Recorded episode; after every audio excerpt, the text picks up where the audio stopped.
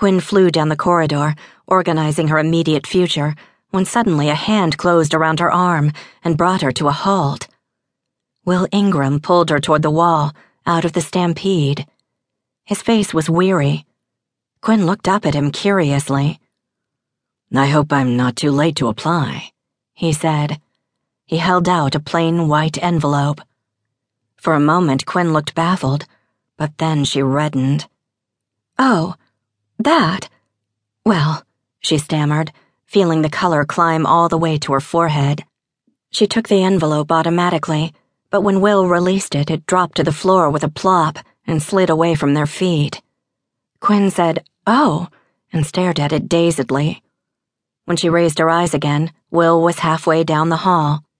He turned, gave her a friendly wave, and disappeared out the door at the far end. That evening, Quinn moved restlessly about her room, shedding clothes.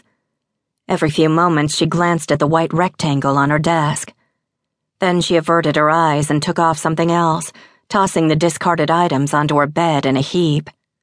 Finally, down to a pair of cotton bikini underpants, she pulled a t shirt inscribed with Property of Alpha Delta Phi over her head and snatched the envelope angrily off the desk. Then she settled cross legged on her bed and stared at her name printed on the front with a black felt tip pen. The letters were square, neat, but not fastidiously formed. The dot above the I was sloppy. It looked like the accent for a French word. Quinn wondered if the contents were printed in the same strong, relaxed letters. Maybe it was script.